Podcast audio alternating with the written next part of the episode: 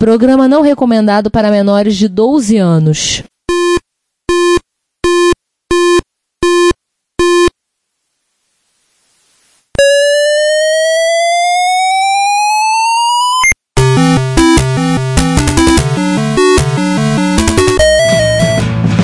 We bought it to help with your homework.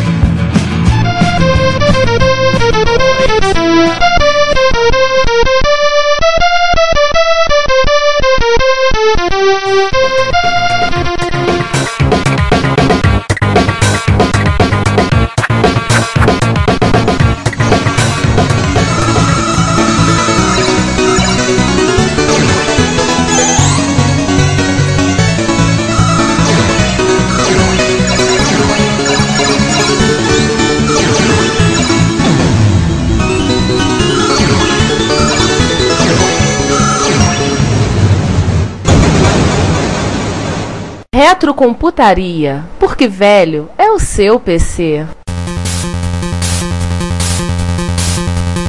Há muito, muito tempo atrás, numa galáxia distante.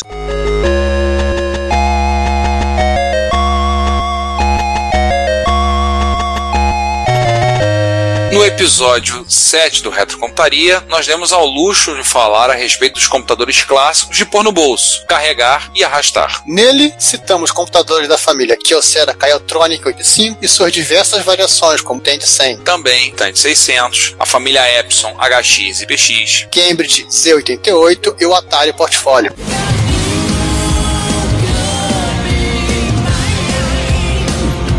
Mas se você ainda não se recorda e quiser ouvir o episódio 7 e depois voltar para o 70, vai lá que a gente espera.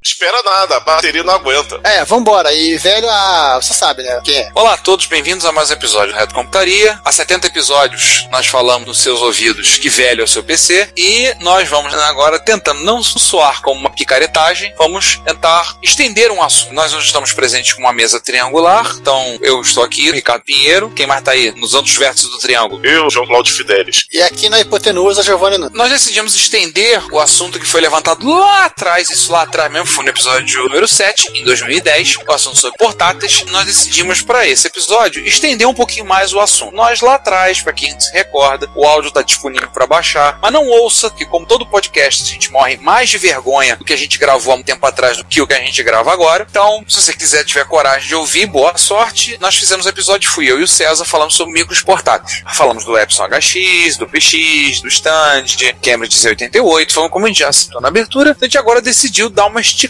no assunto. Falamos do Osborne também, né?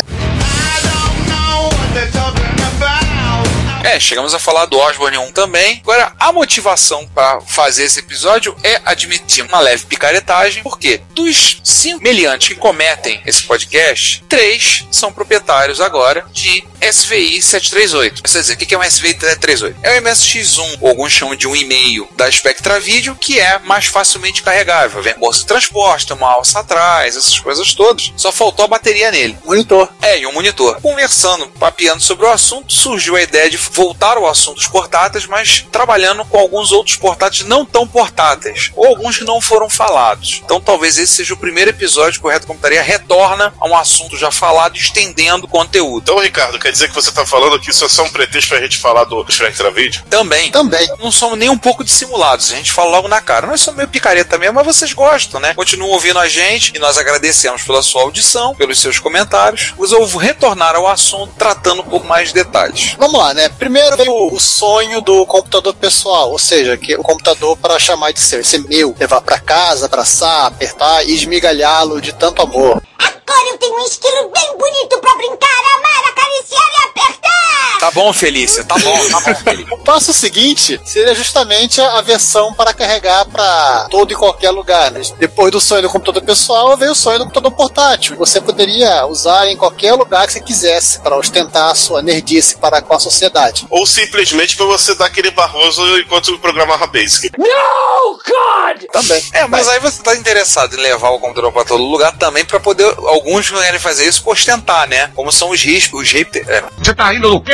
Hipsters. Como são os hipsters que vão em várias cafeterias daí, um abraço pessoal do Starbucks, levando seu notebook, fazendo lá pra aparecer, e aí a graça foi isso toda embora. É, perdeu a graça de ficar levando o computador. O negócio é levar agora o computador transportável pro Starbucks. O negócio agora é levar um Turbo R pra ligar em 220 volts na tomada dos Ferra-Chico. Um abraço, Kim. Também. É, também, porque ele não fez isso só nos Ferra-Chico. Sim, mas nos Ferra-Chico ele ligou o micro que é 100 volts, numa tomada 220 e sim, lambeu a fonte. E se não fosse a intervenção de São Daniel Ravazzi, ele teria perdido a fonte do TR pro Obio, conseguiu ser consertado. Hoje em dia, historicamente, ele é o único Turbo R GT do mundo bivolt. Bivolt. Mas vamos lá. Muito do que temos nos portáteis daquela época, eu acho até que hoje em dia, baseia-se nos conceitos que foram lançados no projeto Dynabook, lá do Alan Kay, e o marido da Mary Kay? Ou pai da Mary Kay? Não, né? Espero que não. No ano de 1968. Eu acho que era da Kelly Kay. Sou a Barbie Girl, se você quer ser meu namorado, fica ligado.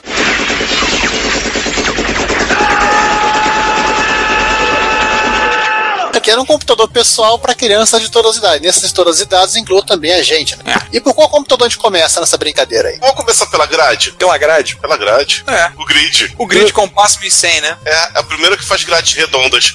É uma grade que aponta para o norte. Isso.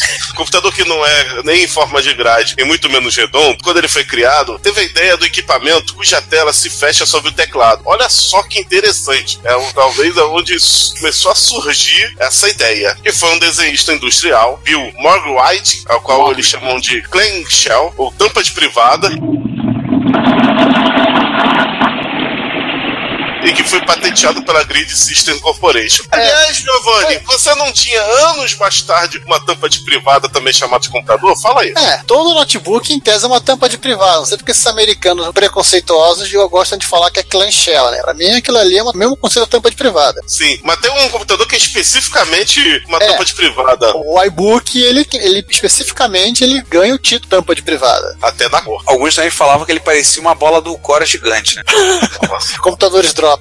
Exatamente. Enfim, foi lançado pelos módicos preços baratinho. Você compra dois de $8.150. Olha, é o preço de um expert no Mercado Livre, sem ter um. É. Em 1982, depois o Ricardo vai fazer a correção aí, vai falar quanto é essa bagaça. Não precisa. Você vai na Wikipedia que tem lá o reajuste. Ah, então beleza. E era basicamente um computador com 8088 e mais 8087, também por $8. Tinha que vir com mais do que isso. 256 de RAM, ok, pra 82 era bastante RAM. Tela de 320x240 e 38K, espaço de armazenamento não volátil e em bubble RAM. Olha, dá pra botar grades nele. É, dá pra rodar grades nele.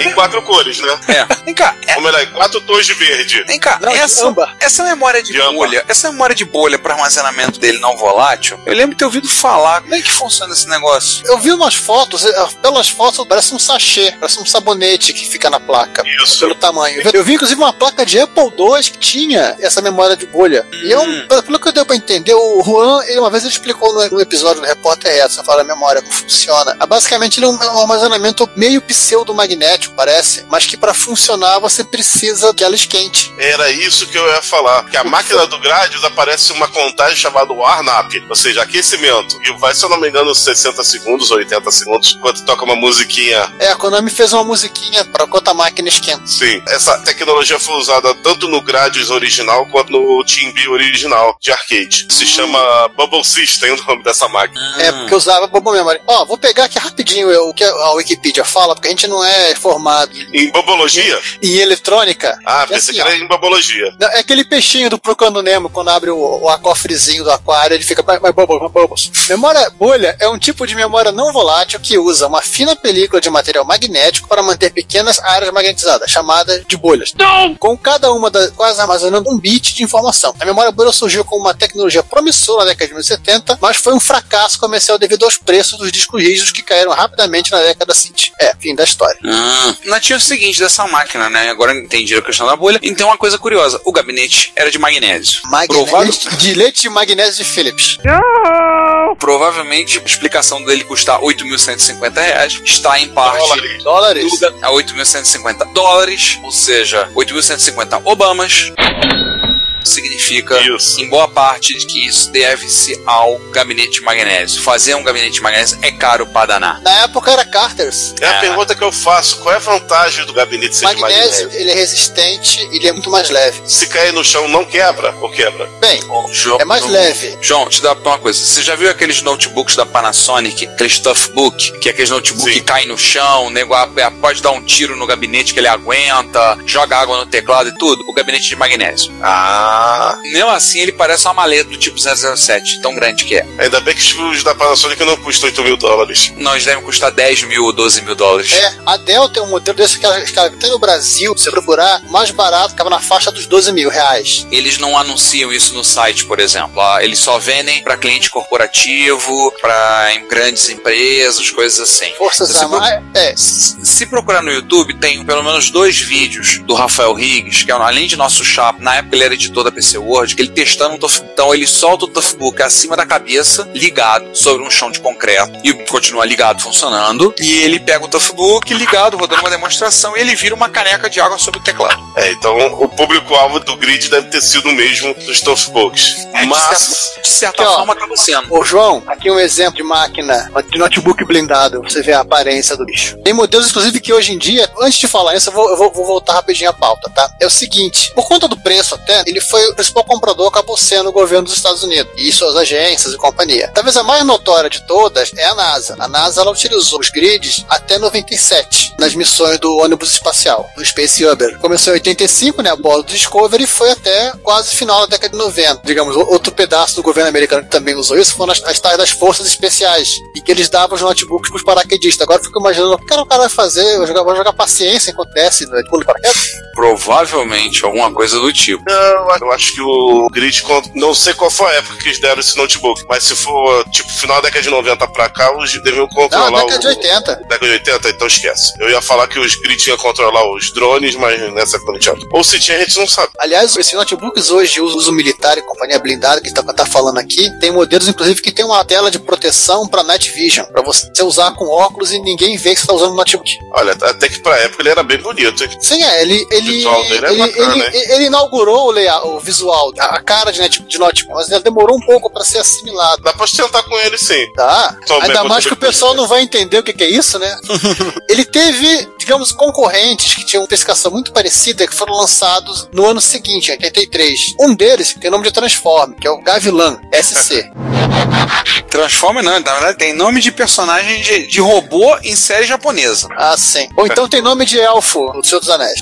Também. O Gavilan tinha um 8088, rodava DOS, ao contrário do caso do Grid, que tinha a opção de rodar o DOS, mas rodava, vinha com o sistema dele, o Grid OS. Aliás, uma coisa que a gente não falou, o Grid, para usar HD externo e drive disquete, você tem que conectar no barramento próprio que ele tinha, um GPIB, que era o padrão I3E488. Você tinha que ligar do lado de fora. Vocês entenderam bem uma coisa, né? Ele não tinha drive de disquete embutido. Não. Já o Gavilan, ele rodava MS-DOS, ele tinha um processador 8088, a tela, uma telinha de LCD de 400x64, pesava 4... Widescreen? Exatamente, widescreen. Pesava apenas, entre muitas aspas, 4 quilos e custava um pouco menos da metade do preço do Grid, ou seja, $4.000. $1.000 por quilo. E lembrando que o Grid, ele podia rodar MS-DOS, mas ele via com o sistema operacional próprio, o Grid OS. Outra máquina... Aliás, o visual tanto do Gavilan quanto desse computador, que é o Sharp PC 5000, ele lembra um pouco o Clamshell, mas ele tá mais na cara do, pra quem é tracker, Tricorders, que literalmente, até como a tela era muito pequenininha, ela literalmente tapava o teclado e só, parecia uma tampa com umas caixas de cigarro. Sim. Olha, o visual do Sharp PC 5000 me remeteu a outro episódio nosso, é o episódio dos processadores de texto dedicados. Sim, exatamente. Ele é o visual de um Apurô. Aliás, ele deve ser um micro, duas funções do tipo, olha, ele é um notebook, mas se você quiser usar ele só como Apurô, pode. Tem uma coisa interessante, o Gavilan foi o primeiro laptop a usar o nome de laptop para se chamar. Não era computador portátil. Chamar-se a si mesmo, né? Chamar a si próprio. Aliás, outro detalhe é que o Sharp PC 5000 também usava Bubble Memory. Sim, tem um detalhe. Ele rodava MS-DOS, ele tinha uma tela um pouquinho maior, 640x80, ainda era widescreen, tinha memória de bolha, pesava apenas 5 quilos, custava preço da época época mais ou menos 3.500 euros, na Europa. E o mais bizarro, algumas configurações tinham impressora embutida. Ó, o Apurô aí. Que nem os MZ. Como eu disse, ele tem muito cara de Apurô. É, eles tinham uma cara de máquina portátil, mas eles ainda estavam muito distantes do visual de notebook que a gente passou a conhecer lá pro começo da década de 1990, que era justamente o visual do Grid. Isso também talvez tenha uma explicação prática, né? Uma outra coisa que vale a pena citar, que a gente falou no episódio 7 do Osborne 1. Giovanni, oi? Sharp PC 5000 fechado fica igualzinho uma impressora. Acho que a Sharp queria fazer uma impressora, mas alguém falou, não, tem que fazer computador. Não, impressora, não, computador. Ah, é por isso que eu digo que isso aqui é um apurô metido a besta. Isso aqui. Uhum. O Osborne 1, tá começando a dizer, ele é contemporâneo do Grid. A diferença é que o Osborne 1, ele tinha uma configuração muito mais modesta, só que, assim, isso foi a premissa do projeto, lá do, qual é o nome do carinha? Do Osborne? Adam Osborne. Então, a premissa do projeto dele foi a seguinte, fazer um computador portátil, mas ele tem que ter duas coisas. Coisa número um, não é pra inventar nada, é tudo de prateleira. Inclusive, quem fez foi o carinha, acho que é o nome dele agora, depois eu lembro, fez o desenho. Primeiro, não inventar nada, e segundo, assim, tem que caber no espaço do bagageiro do avião. E, claro, custava a bagatela de $1.795. Olha, antes vocês estão achando caro, comparado a tudo que a gente falou antes, ele é mais barato de todos. É o mais barato de todos. Quando ele foi lançado, o Osborne, ele estava quase no preço de um setup completo de um computador pronto para uso. Inclusive, ele tinha uma coisa interessante, ele vinha com um montaréu de software. Ele já vinha com o Odestar, ele vinha com o Supercalc, ele já vinha com o CPM, ele já vinha com o Basic. Ou seja, ele tá a proposta tá do... mais custo-benefício que a concorrência. Exatamente. A proposta do Osborne era ser uma máquina que o cara já tinha as ferramentas, já tinha tudo para sentar e usar. Sem ele ter que comprar software. Por que o Osborne se ferrou? Efeito Osborne. Dá uma olhada lá, recomendo que você ouça o episódio número 7, olha a canalice. Vai ouvir o episódio número 7, procura aí, Efeito Osborne. Mas falando sério, Efeito Osborne. Efeito Osborne. Procurem lá. O Grid, assim, com todo esse visual bonito dele, carcaça de magnésio na cor preta, super modernoso, ele contracenou com o John Travolta, hein? Olha aí. Sim. Em...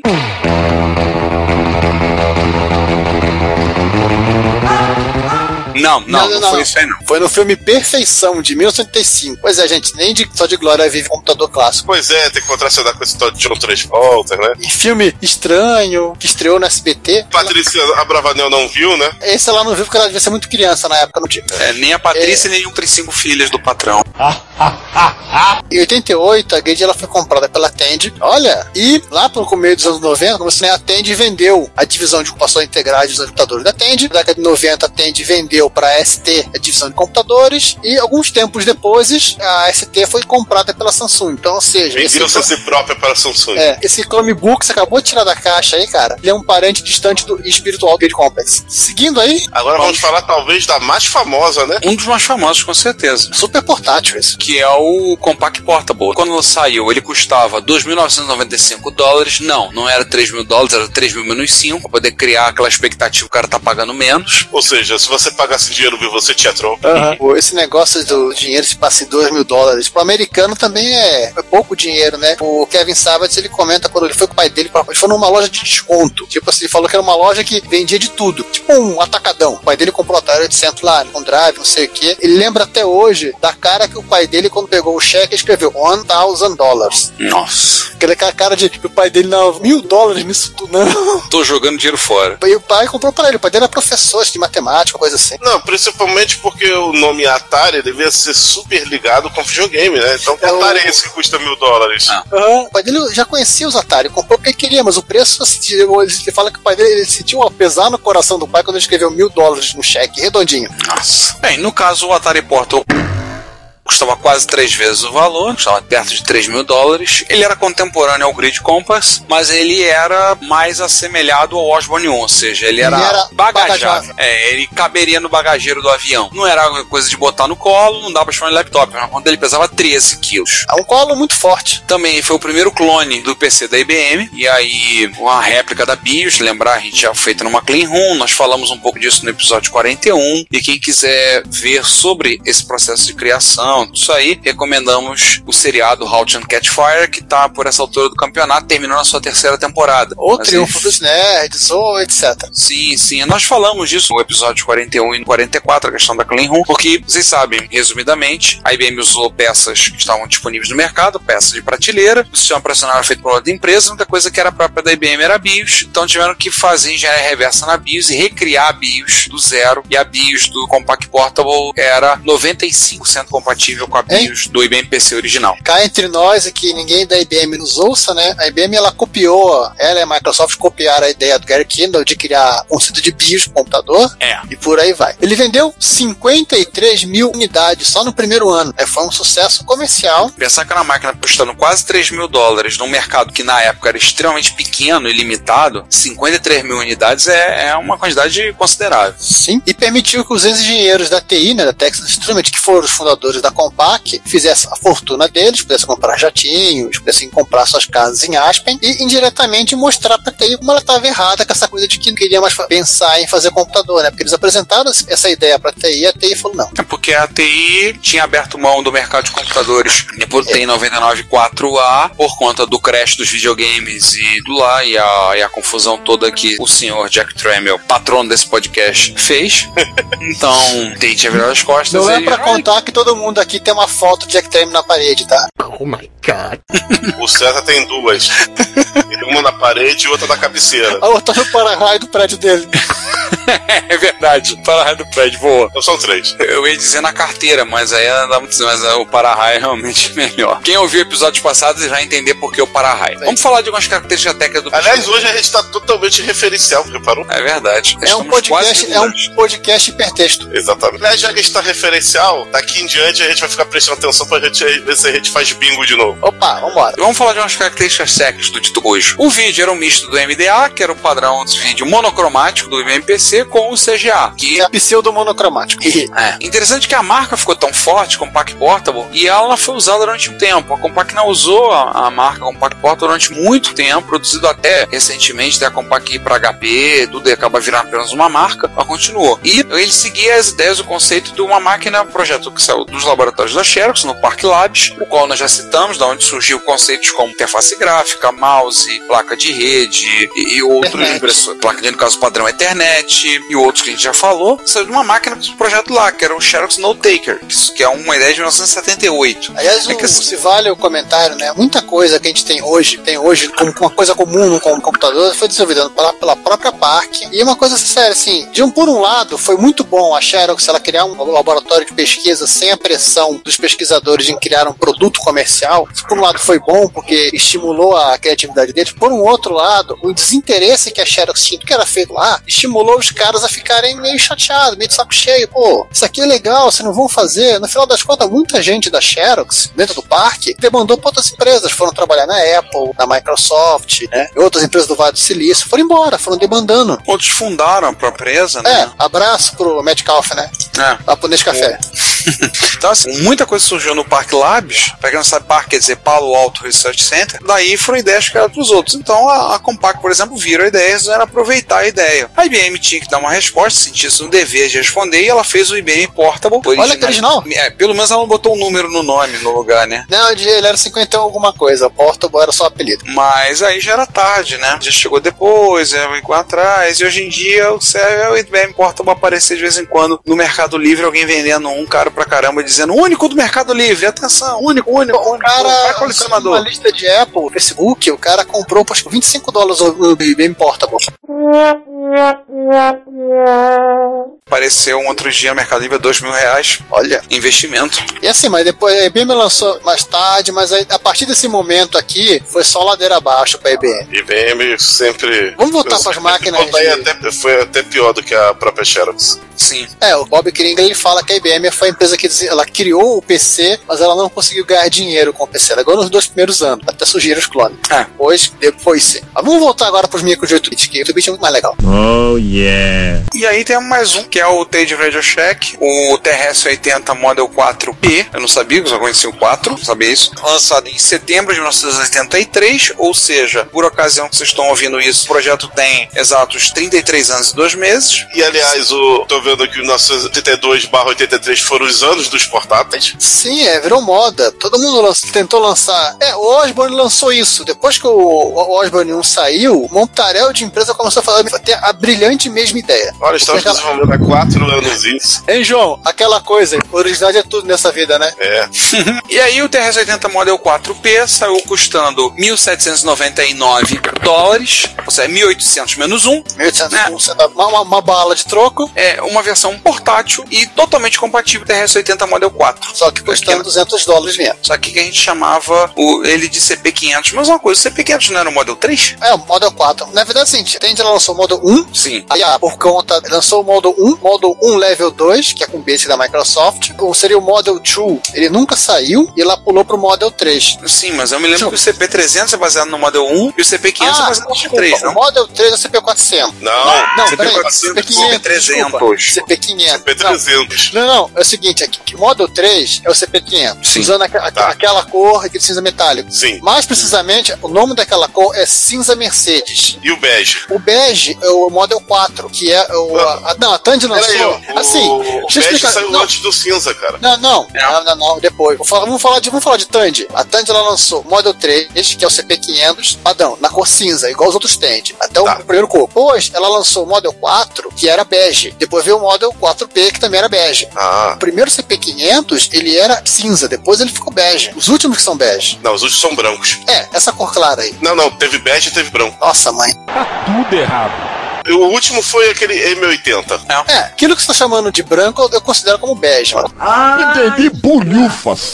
Mas aí, voltando, pesava, apenas 12 quilos, tinha uma telinha de 9 polegadas de tubo CRTzinho, né, monocromático, inicialmente na cor branca, depois eles lançaram a versão na cor verde, 2 drives de 5 1/4 e teclado destacável. Sim, gente, a ergonomia finalmente chegou na Tandy.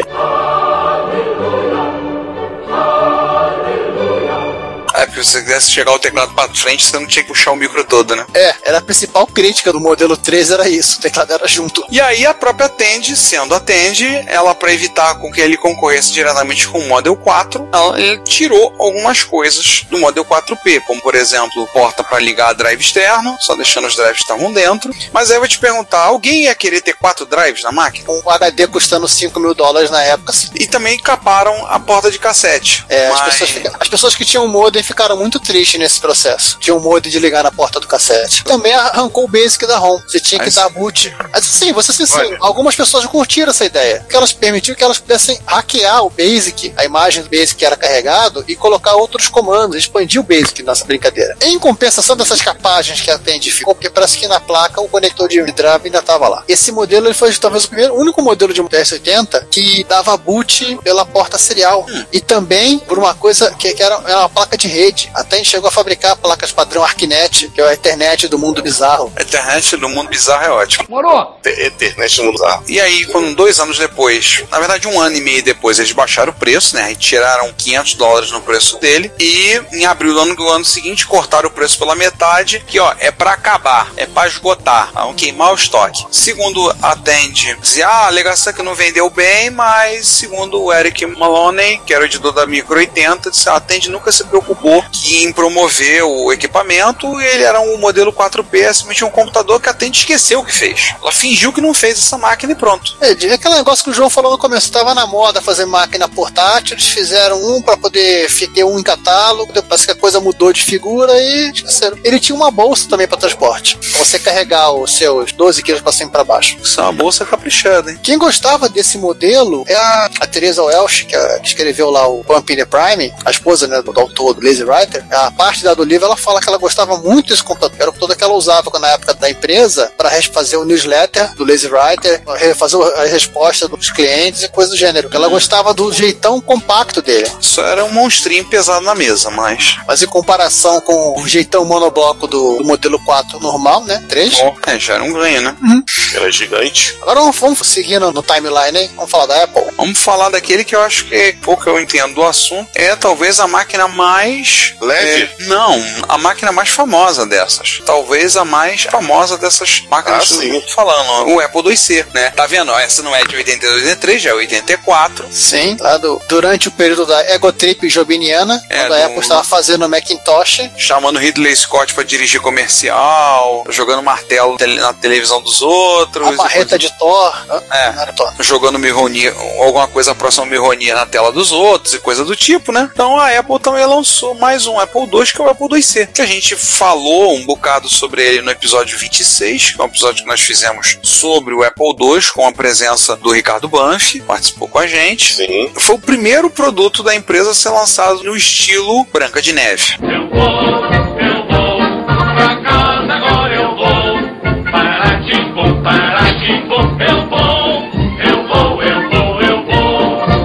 Branca de Neve errada, Branca de Neve errada, não é essa Branca de Neve não. Que era assim, esse foi o estilo dos produtos da empresa até a primeira metade da década de 1990. Era a linguagem de design, né, que a Apple tinha desenvolvido, não era? Sim, pelo pessoal da Economic Studio, Frog Design, ou algo parecido. Que era aquela coisa, daquela cor de cinza, creme meio cinzentado, com riscos, com a posição do logo em certos lugares, os riscos horizontais e para simular que o objeto era maior, essa coisa. Ele foi o primeiro. Tem gente que fala que ele não seguiu totalmente o roteiro do Branca de Neve. Ele tem coisas que não são muito iguais. Não deu pra seguir o roteiro do Branca de Neve porque faltou veio a bruxa. Faltou a não e a bruxa chegou com a maçã, né? Por aí. É o Frog Design, você perguntou? Esse é o estúdio Frog Design, dirigido pelo Hartmut Esslinger, usado de 1984 até 1990. Aliás, o Apple IIgs também segue essa linha e por aí vai. Macintosh 2, as impressoras. Sim. Macintosh 1 não. Veio depois. Macintosh 1 ainda era bege. Ainda era bege. O próprio Apple... o Apple IIc ainda era bege também, não era o cinza claro. Exatamente. O que era o Apple IIc, né? Vamos lá. É um gabinete compacto, uma caixinha, digamos um pouco maior que um A4, mas mais por quadradinho, que tinha dentro dele um computador compatível com o Apple IIe, um processador 65602, já padrão 65602, 128K de RAM, que era um universo para a época, o drive de disquete 5.1/4, duas portas seriais, para modem e para impressora, e claro, uma alça para carregar. Também vinha com o Apple Work, né? Aquelas coisas com todo o pacote de software que você precisava para viver feliz e contente. Os slots de expansão, eles foram removidos nessa brincadeira. Ele tem uma coisa, né? Ele não tem um slot, uma coisa que dá pra fazer uma expansãozinha nele. Ele tem uma porta onde você pode...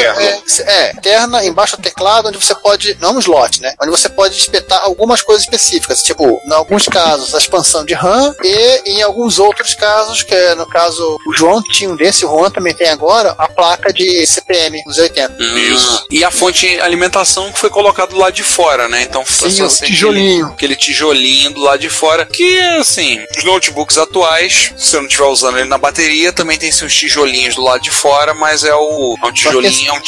Esse é um tijolão. Esse é um tijolão, meu. As pessoas não gostavam muito. Mas ele tinha uma bolsa para transporte. O teu Apple II tinha bolsa, né, João? Tinha. A bolsa, inclusive, agora tá com o Juan. Olha. É uma máquina simpática. Então é uma unidade de bateria. Essa eu não sabia.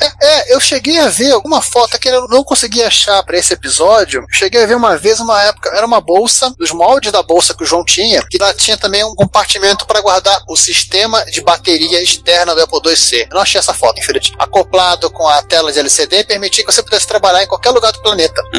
Ou até fora dele.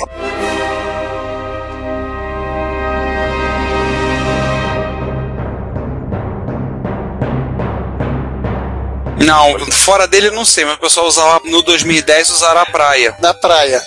Na praia, tá? Pra ficar bem amarelado, pra precisar de retrobrite. Aliás, momento WTF, hein, João? Me explica essa ideia do pessoal do Viagem ao Mundo dos Sonhos. Eu quero saber. Viagem ao Mundo dos Sonhos ou 2010? Que ambos não usam a alimentação aparente. Não, mas o 2010 pelo menos é um LCD. No Viagem ao Mundo dos Sonhos, os caras conseguem ligar aquilo com uma TV de tubo no nada. É alienígena. Tecnologia alienígena. Foram os aliens? Foram os aliens. Mas piada de lado, né? Eu achei uma foto bem simpática. Inclusive tem uma bolsa de transporte aí, de um Apple IIc portátil, no sentido bíblico da palavra. Detalhe, eu tô olhando, legal a tela, uma tela pequenininha, mas ela fecha sobre o teclado. Tudo bem que vai. Esse tijolo do lado aqui, a fonte... É, uma bateria. Jesus amado, que isso? Deve ser de moto essa bateria. Não sei, tem cara de ser meio original, porque olha o conector. Ou o cara adaptou muito bem feito, né? Sim, mas já parece uma bateria de no-break, cara. Deve ser uma bateria de no-break, caramba.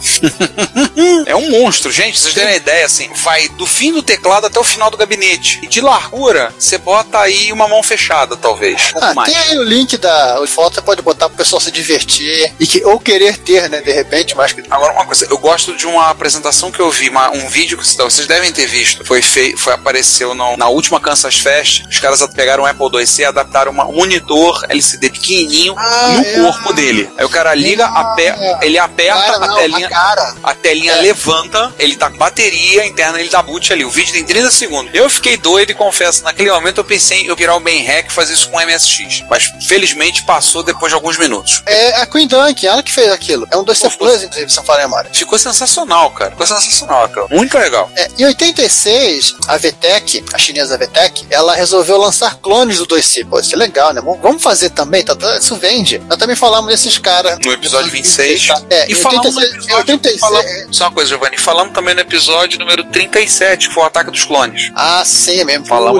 O Laser 128, ele saiu em 86, o 128 SX em 87 e o 128 SX/2 em 88. Só pra situar na linha do tempo. O que que eles eram? Eles eram basicamente um Apple II também, só que um pouquinho maior que o 2C. Eles incluíram porta paralela, porque a pressora paralela é muito mais fácil e mais barata de encontrar que a pressora serial. Com certeza. Um slot. A série Laser tinha um slot lateral, facilitava você colocar qualquer placa de Apple II que você quisesse. Inclusive, eles tinham, entre aspas, expansor de slots. Ele te dava 12 slots, pra você que mapeava como 5 e 7. Que é os slots de você ligar expansões do geral, né?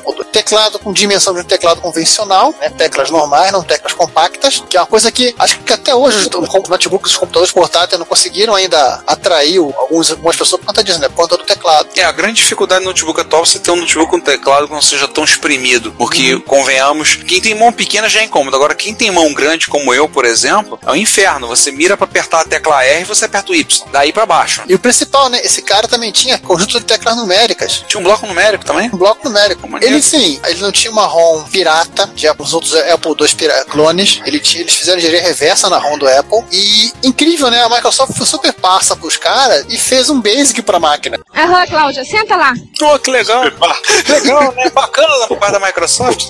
Pois é, essa máquina, curiosidade que a Apple, ela se opôs quanto deu elas fossem importadas para os Estados Unidos. Mas que no final das contas a VTech ela acabou comprando uma cadeia da Central Point pra conseguir vender as máquinas no Brasil e nos Estados Unidos. Caraca. Aí vem o preço. A gente falou o preço do Apple IIc Plus? É capaz de se duvidar a Microsoft ter entrado na sociedade. A Microsoft era sócia da Osborne. Mas lembrar que é interessante assim, você falou disso dela, me lembrou a questão da briga no Brasil, Apple versus Unitron, conta do Mac, né? Também. Aqui, ó, rapidinho. O Apple IIc, ele saiu em 84, sendo vendido a $1.295. Bem preço Apple, né? Acima de 1.200. É, preço Apple. 1.200 é o preço do Apple é mais ou menos o preço do Apple II quando ele saiu em 77. É. Ou seja, não ficou mais barato. Aí a curiosidade, em 86, 2 anos depois, a VTech ela veio com um preço lá embaixo, $395. Chupa. Aí o 128SX, que já tinha clock de 3,6 MHz, ele é de 87, se for a memória. Caramba! Eles venderam a $549. E o SX2? O SX2 que tinha drive de 3,5, tinha clock a 3,6, tinha MIDI!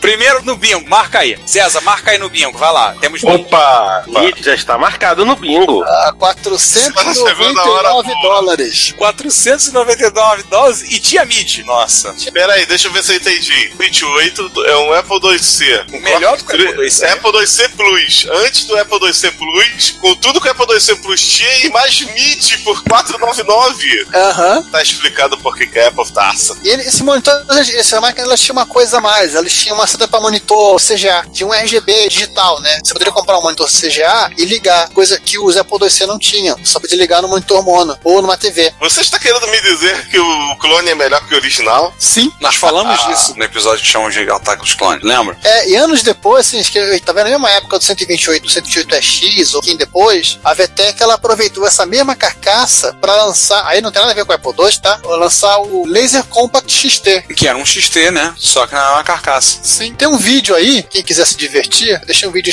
bem curtinho, que o cara tá mostrando um que tá praticamente novo. Tá bonitaço, eu tô vendo o vídeo agora. Nossa, tá bonitaço, meu. Inclusive com uma trapdoor embaixo. Não, também tinha, pra você trocar a ROM. Falei, memória, lembro da época da pesquisa pro episódio do Apple II, diz a lenda que as pessoas conseguiam, gravavam a ROM do Apple Soft Basic e colocavam aí. Trocavam o Basic da Microsoft, que vinha padrão. E aí, falando disso, e no Brasil? É, vamos aproveitar, porque a gente tá falando do Apple IIc, pra falar do Laser 2C. Vou falar uma coisa pra você, hein. Rapidamente, antes de a gente começar até que essa VTech fazer clone bonito, hein? Fazer bem acabado.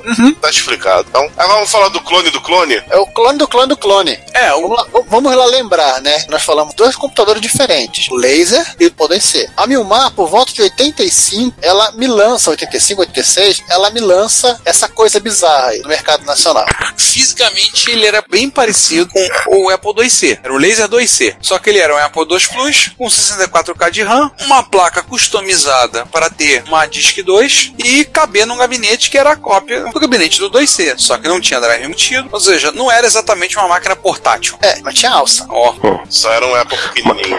E tem um outro, aproveitando que a gente tá falando de Apple, teve uma outra máquina compacta, talvez eu considero, talvez dos Apple II, plano de Apple II mais bonito que existe, que é o TK3002E Compact, por conta do tamanho dele, que também tinha controlador embutido, mas infelizmente ele não tinha também um drive embutido. Peraí, primeiro, bom dia, boa tarde, boa noite. Desculpe aí, é parecido sem avisar, mas o que leva uma empresa a lançar um computador com uma controladora e não um drive embutido? Fudebagem. Tudo bem que na época dos drives era quase proibitivo nas coisas. Não, eu imagino, por exemplo, acho que é de 87 Compact, né? O 2E Compact, ele é do finalzinho da época da Microdigital fazendo Apple II. Eles lançaram o TK3000, depois em tempo... O TK3000 2E de 85. 6, eu acho. 56. Então 87.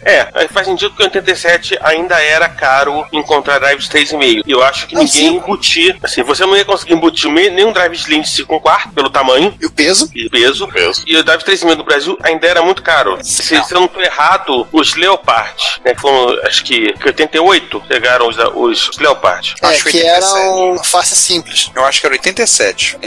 Acho. É que foram, basicamente, podemos dizer, foram os primeiros drive 3,5 chegando no mercado brasileiro. Então, é uma loucura, Tipo, você lança um controlador e sem drive embutido. Mas, eu imagino que para um micro deve ter começado a ser pensado em 85, 86, assim, mais ou menos 12 a 18 meses entre você começar a pensar o micro e você botar na rua, realmente não tinha como, porque você não tinha drive 3,5 no mercado brasileiro. E eu imagino que a Microdigital, na época, não estava tão disposta a importar. E ia encarecer bastante. Eu acho, inclusive, que o TK3002E Compact, ele foi feito para justamente competir com os MSX. Mas eu acho que não competia o TK3002E Compact não competia tanto porque ele pegava uma categoria acima, né? Ele pegava micro profissional, aquela coisa do universo do mercado, dizer que o Apple II era o micro que se usava em empresa, competir com o XT que estava entrando. O TK3000 Compact, o lance dele, ele é assim, pra gente que já queria ter um segundo Apple II, né? Uma máquina mais em conta, mais barata. Você só precisava comprar um drive, e o drive do Apple II ele não tem fonte de alimentação, a alimentação é feita pela máquina, só precisava comprar o drive para conectar na máquina. Já tinha interface. Ter um segundo já era uma dificuldade para ter um primeiro? Ele foi voltado pra empresa, né? Ou pra quem quisesse comprar um pra botar dentro de casa. Eu vou falar a frase que se usava muito naquela época. Vai. Profissionais liberais. Verdade. Inclusive era propaganda que tinha nas costas do microsistemas. Gestão liberal. Era o médico, era o contador, era o advogado. Era a famosa propaganda do sujeito mexendo com os disquetes espalhados na mesa, o cara programando com uma caneca de café e o cara escrevendo lá, fazendo com um monitor no TK3000 2E. Isso aí. Vamos ser sinceros, o Compact também não foi lá muito bem anunciado. Não, o Compact, até se for você procurar a imagem dele, não é muito fácil de achar, até hoje. Eu procurei na Poco, TK3002E Compact na busca do Google, tive que dar uma olhadinha calma, porque só aparecia clone de Apple II que não era ele. E assim, imagino que alguém tem, se alguém tiver, ótimo. Se alguém tiver, por favor, se manifeste nos comentários. Mas eu não lembro de ninguém que tenha um Compact entre os colecionadores, sim, que a gente consegue lembrar de cabeça. Se alguém tiver, se alguém conhecer alguém tem, por favor, dê-se à vontade pra se manifestar nos comentários, postar uma foto, essa coisa toda. Hein, César, o Ritio, ele tem um. Ele tem na MX Project, ele tem um artigo que ele fez de recuperação da máquina. Retrobrite, botar os pezinhos, esse tipo de coisa. Aquela coisa, eu acho que a Microdigital queria era desovar os teclados extra que ela queria ter e tinha as caixinhas do TK2000 ainda sobrando na casa deles. Vamos então pro próximo? Vambora, vamos falar de máquina. Essa tinha drive 3,5. Tem alça. Mala e tem alça. E são três. E isso é uma motivação pra gente gravar esse episódio, né? Vamos falar nem isso, né? Peraí. Para. Coisa importantíssima que a gente esqueceu. Bingo! Onde? Falamos dos pixaios. Ah, sim. Microdigital. Verdade. César, marca no bingo aí. Tá marcado o bingo. Vamos lá. Só pra... Até agora a gente já tem pizzaiolo. Midi.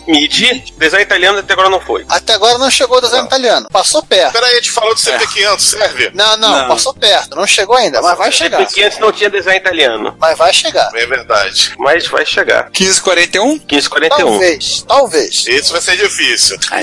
Cara, esse a gente vai ter que forçar a barra. É. Você tá falando forçar a Barro, Recreio e Pontal, né? Eu tô no oeste inteiro logo de uma vez. Força logo Força Guaratiba, Santa Cruz, Bangu, Campo Grande. Força logo tudo de uma vez. Ainda vai dar uma leve dobradinha na Ilha da Madeira. Também.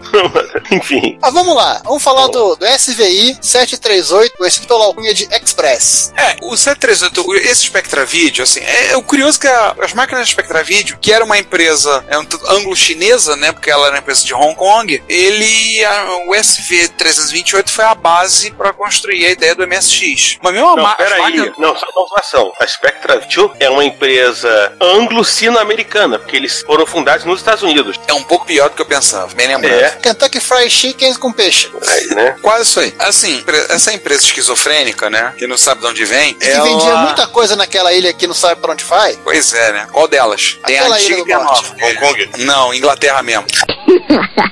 Ah, tá. A Spectra Video fez o SV328, qual foi a base para o desenvolvimento do MSX. Ela depois fez o SVI-638 e o 738, esse a gente vai falar. Uma coisa que eu acho curiosa, o logo de MSX que vem na máquina é azul claro. Todo mundo usava o vermelho e usava preto o logo de fundo. Ele botava azul claro. Não é, o meu tá sem. O meu tem que também. O meu só tinha uma marca que aqui havia um logo de MSX. É, aí quando eu lavei ele, aí só ficou buraco. Não, assim, o meu eu não lavei desde que eu comprei do Mica, mas acho que continua lá o símbolo. Eu vou dar uma olhada. O teu é uma exceção. É. Então, assim, dadas as similaridades que a gente podia ver, se você olhar o gabinete dele, olhar todo o projeto, tudo leva a crer que ele era uma resposta da Spectra Video pra Apple, quando a Apple fez o Apple IIc. E talvez ele tenha sido inspiração pra VTech fazer os Laser 128. Tenha pego a mesma ideia, precisou desenvolver, entendeu? Fazendo flango portátil. Fazer flango portátil também. Flango pra viagem. Ele é um MSX1 com 64K de RAM. Vem com drive de 3,5 embutido. Drive é fácil e simples. Pra tu ver, eu descobri agora, lendo a pauta, que ele é fácil e simples. Porque eu nunca usei o drive do meu. Somos dois. 80 colunas. Na verdade é o seguinte, se você quiser usar um face duplo, você tem que fazer trocar a ROM.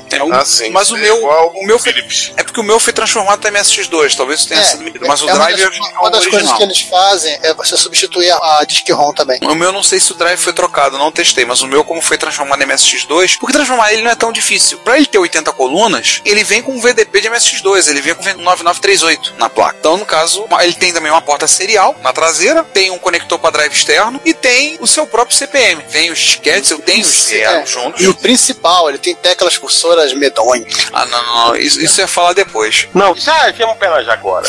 Não é, vou contar a experiência que eu fiz em Jaú uma vez.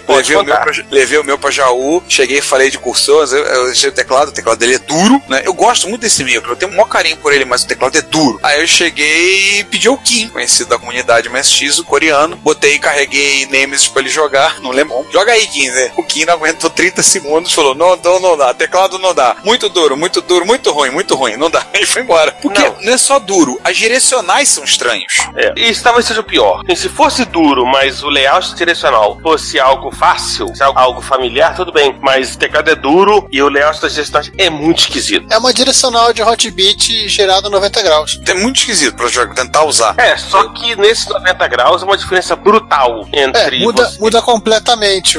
Tipo, entre o Hotbit você consegue jogar até bem e o Express você não consegue jogar. Tudo bem, você pode dizer, também o teclado é duro, o teclado é extremamente duro, também está nisso. E os mais chatos vão dizer que, tipo, a gente pode estar reclamando do teclado quando na verdade direcional não é nem tanto problema, enfim. Mas é uma porcaria pra jogar, não joguem Nemesis no Express, não joguem Space Mumble no Express, não joguem... Até joguem, mas joga com controle. Não, aquele joguinho de Spectrum não dá pra jogar, porque você pode configurar o teclado. Não jogue também joguinho de Spectrum no MSX, que são todos mal portados.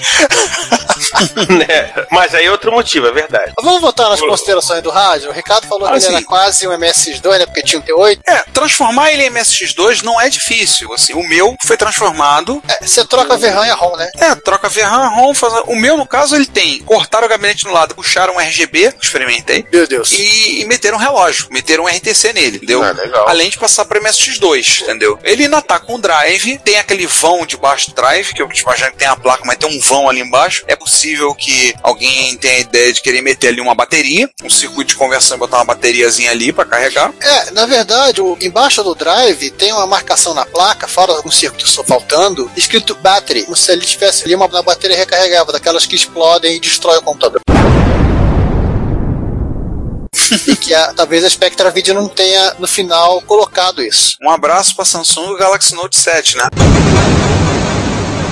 também. Ah, que explode também. Por conta dele ser dessa forma, ele só tem um slot de expansão. Se soubesse alguma coisa de eletrônica, eu ia fazer uma doideira, cortar ali o gabinete lateralmente, arrancar o drive e puxar da placa e botar um segundo slot na lateral no lugar do drive. É, pra quê, cara? Pra que você destruiu o seu gabinete? Coloca quatro slots lá, faz expansão de slot logo. Eu não quero usar drive, tá aquele negócio, aquele corpo morto ali, eu não quero usar emulador de drive, eu descobri que eu não gosto de drive disquete, eu adoro usar. Ué, usa na ideia Maper, sei lá, vi. Tudo bem, eu uso uma ideia Maper, é o que eu uso. Aí eu não consigo botar uma Mega RAM, ou eu não consigo botar um SCC. Mega RAM pra que com Maper? Como é que eu vou carregar um jogo, cabra? Ué, o SCC pra cartão? Aí eu não tenho, você continua não entendendo. Se eu usar o SD Maper, se eu usar SD Maper nele, ou eu só tenho a Maper, ou eu só tenho a Mega RAM. Se eu tenho só a Mega RAM, então não funciona, aquilo ali já é um slot expandido. É, não sabia disso. Mas a SD Maper, tanto a ideia Maper é isso, na prática ele é um expansor de slot. Entende? Que vai por mim, esse negócio de funilaria em gabinete de plástico nunca dá certo. É, eu nem falando você tirar o drive, o problema é você cortar a carcaça. Não, mas se eu fosse tirar o drive, tem espaço de sol pra botar um cartucho MSI ali. Eu podia botar até o cartucho interno, cara. Podia até botar alguma coisa que ficasse embutida ali dentro, de forma que eu só puxasse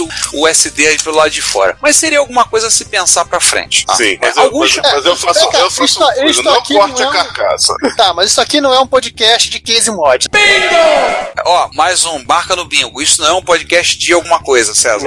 Não fui eu que falei isso, inclusive. Pois é. Olha aí. Marca no bingo. Alguns chamam o Spectra Video de MSX 1.5, porque na MSX Micro número 2, tá lá. Eu fui conferir na revista MSX Micro brasileira número 2, e eles também rotularam o Toshiba HX22 como esse MSX 1.5, mas também não era um micro portátil. Esse, no caso, o HX22 não era. O Spectra Video era, então a bolsa de transporte, aliás, é muito prático para evento, porque ele já tá pronto. Inconveniente da fonte dele, que era 220, mas um abraço ao Pac-Man, né, o Alexandre Pereira de São Paulo, fiz uma fonte 110 para ele, então tá de boa, funciona, é um micro, nesse aspecto ele é ótimo para evento, você passou, pega, puxa pela alça, pendura o nome e vai embora, só falta LCD. Só falta LCD. Você vai vir com 1 milhão de cores. Screen 2 com alguns milhões de cores e formas, bem lembrado. Tiveram alguns outros MSX que eram tanto quanto portáteis, mas não tinha. A gente falou até cair na vala comum do micro compacto, não tinha muito uso, né? É, o melhor representante dessa categoria é o Philips NMS 801, né? É, o MSX que não tem slot, né? Sim. Usado pra criança. Uma pergunta, e o Frailbrook? Cada tem um Frail. Cara, ou não entra? O Frail não entra. O Frail é mais comprido que o meu teclado, e olha que o meu teclado é um Model M. Ele é grandão, o Frael, assim, ele só tem um slot, o foco dele é mais para uso em escola, essas coisas, o foco dele, o uso dele é mais educacional, que era a proposta do Frael Brooksen. No caso, a gente falou desses que seriam micros compactos, o MSX da Casio, que tem um tecladinho horroroso, o Hitachi MBH1, que tem uma fonte de alimentação grande pra caramba, com uma alça de transporte, é isso aí, você vai lembrar também. Esse micro é uma coisa completamente maluca, porque a propaganda que a Hitachi fazia na época, eu lembro de ver uma revista, na MSX Magazine, da menininha com o uniforme escolar carregando o Hitachi com a alça, né? Só que ele parecia pequeno, só que quando você vai analisar friamente, fato, se toca que aquela máquina que ela tá segurando é uma coisa completamente inútil, porque não tem a fonte. Não tem fonte. Porque a fonte de alimentação dele é atrás. Eu tive tenho agora um H3. A fonte de alimentação, ela é presa atrás, uma fonte cinza, é aquilo tudo ali de trás, é a fonte de alimentação dele, que deve ter tipo 1/3 do tamanho do gabinete, na mesma largura, mas talvez 1/3 de comprimento. A fonte é grande e você tem que necessariamente tirar a fonte, desconectar a fonte do gabinete para tirar o cabinho, que é um mini DIN, para você ligar para alimentar o micro. Por que você tem que tirar a fonte? Você tem que soltar ela para você ter acesso aos conectores. Conector de áudio e vídeo, alguns outros ali. Lateralmente ele tem cassete e tem RF, se eu não me engano. Mas você tem que desconectar e com aquela alça. É uma proposta de usar para escola, do doméstico, mas ele é muito grande. É um micro meio grandalhão. Entre eles aí eu também lembraria do Canon V8, que é um micro que eu tenho maior simpatia. Ele é do tamanho dos Cássio, mas o teclado é bom. O teclado do Cássio, quem já usou, sabe o que eu tô dizendo. É uma, perdão a palavra, é uma bosta. Não, peraí, não é uma bosta. É uma bosta muito da mão cheirosa. Merda! Isso mesmo. Tá bom. Vamos voltar a falar de computadores compactos, então? Portáteis e companhia? Vamos. Retrocomputaria, dedicação total a você. Se você quer enviar um comentário crítico, construtivo, elogio ou colaborar com as erratas deste episódio, não hesite. Faça. Você pode falar conosco através do Twitter, no usuário @retrocomputaria, pelo e-mail retrocomputaria@gmail.com ou coloca nos comentários do post desse episódio em www.retrocomputaria.com.br. Lembre-se sempre do que dizemos. Seu comentário é o nosso salário. Muito obrigado e nos vemos no próximo podcast.